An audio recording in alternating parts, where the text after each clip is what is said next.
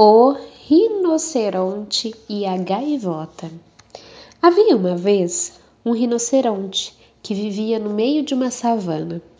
Assim como todos os outros rinocerontes, este também era muito grande e os outros bichos da região o respeitavam pelo aspecto amedrontador. Pesava várias toneladas, mas mesmo assim era muito amigo das aves, tão pequenas e indefesas perto dele. Num belo dia, chegou aos seus domínios uma gaivota, cujo lar ficava próximo ao mar. Queria conhecer o mundo, mas percebeu-se em terra firme ao voar pelos vales e montanhas. Quando viu o rinoceronte deitado ao sol, descansando e com bastante preguiça, ela confundiu-o com uma rocha e resolveu pousar sobre ele, pois sentia-se muito cansada de tanto voar. O rinoceronte sentiu leves cócegas com os passos da ave. Então ele remexeu-se, todo inquieto, para ver o que estava acontecendo.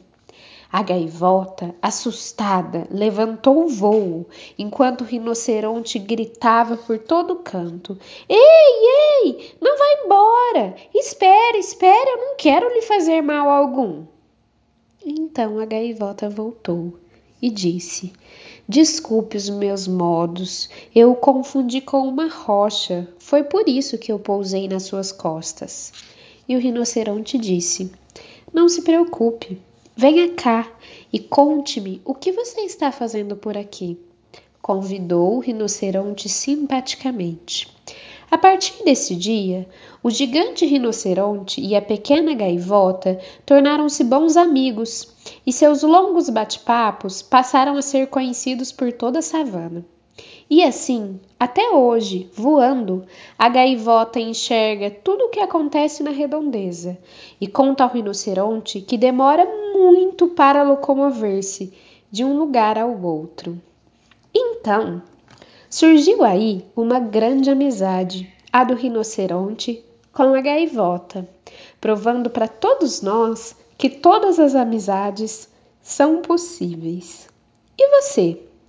Quais são os seus amigos mais improváveis? Você está conseguindo colaborar com eles nesse tempo de quarentena? Espero que sim. Um beijo e até logo!